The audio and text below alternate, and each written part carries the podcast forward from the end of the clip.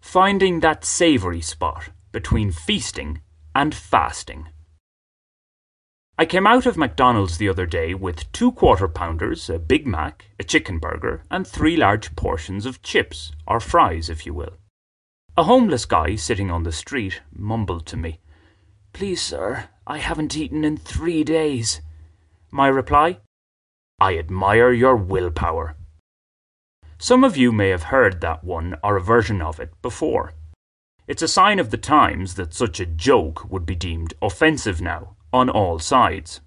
That is, people would take umbrage at mocking a starving individual, while there would also be outrage at making light of somebody who overeats. It's an addiction, after all, not a lifestyle choice. Poor victims.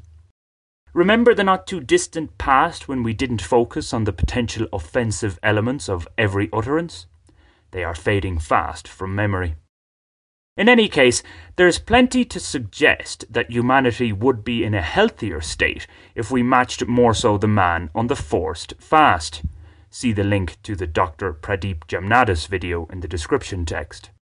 Okay, when it comes to dieting and one's overall health and well being, what's hot and what's not seem to be constantly changing. One week a study suggests a particular food works wonders, the next week we're told the opposite it can get a bit confusing. Nonetheless, I do place trust in robust stress test science, not the just get jabbed and wear a face mask hashtag science TN. On top of that, the medical experts who extol the virtues of fasting aren't trying to sell a product or asking us to invest our hard earned money in some new device or way of life. It's the opposite, actually.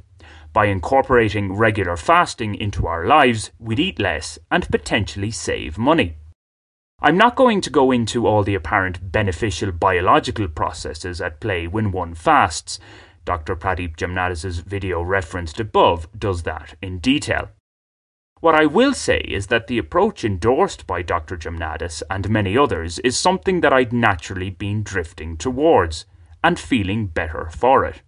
It's just more reassuring to hear respected doctors and scientists not only talk up its virtues, but also explain the science behind it. I'm usually wary of those who instantly opt for the pharmaceutical solution for all ailments. While some people in high income nations may be experiencing a cost of living crisis, it's all relative, almost always there's a fast feast available.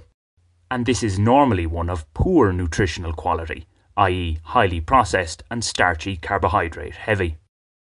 Alongside that, many are still stuck in the three meals a day mindset. Even if these meals were of optimum nutritional value, they most likely equate to excessive consumption for the majority. What should be kept in mind is that the most important meal of the day is the next one you eat. So, what that consists of is key. The video by Dr. Sten Ekberg in the description text is one useful guide. Do note there is evidence to suggest that eating first thing in the morning is not best practice. In layman's terms, allowing your body an hour or two, or more, to warm up before consuming a meal is more beneficial. It's also not usually a good idea to eat just before sleeping.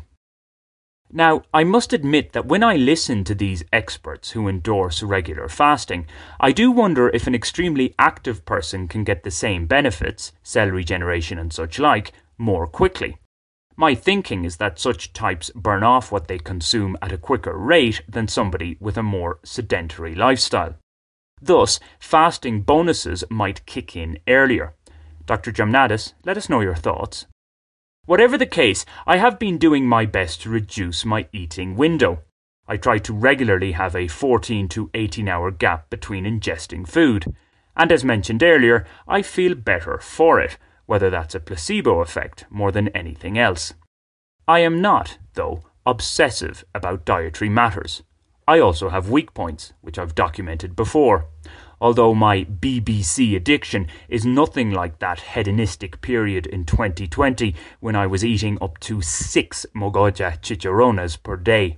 Goodness, I was turning into the bread with pork fat I was scoffing. What helps me to focus on eating less but eating well when I do is the idea that I'm not succumbing to the marketing of addictive products.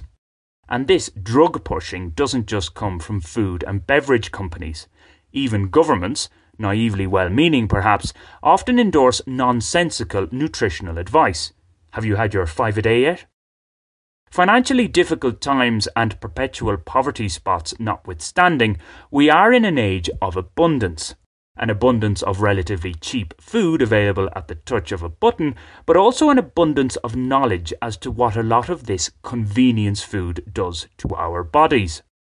Unfortunately, coupled with this age of abundance is a society well versed in its rights, but very often lacking when it comes to accepting its responsibilities. Behave recklessly, fail to take care of yourself, then expect society to come up with the solutions at a cost to us all. The result is greater government control. A caring nanny state is just a perceived apocalyptic threat away from a wicked witch state. We've had plenty of evidence of this lately. Thankfully, though, we still, for the most part, have control over what we put into our bodies.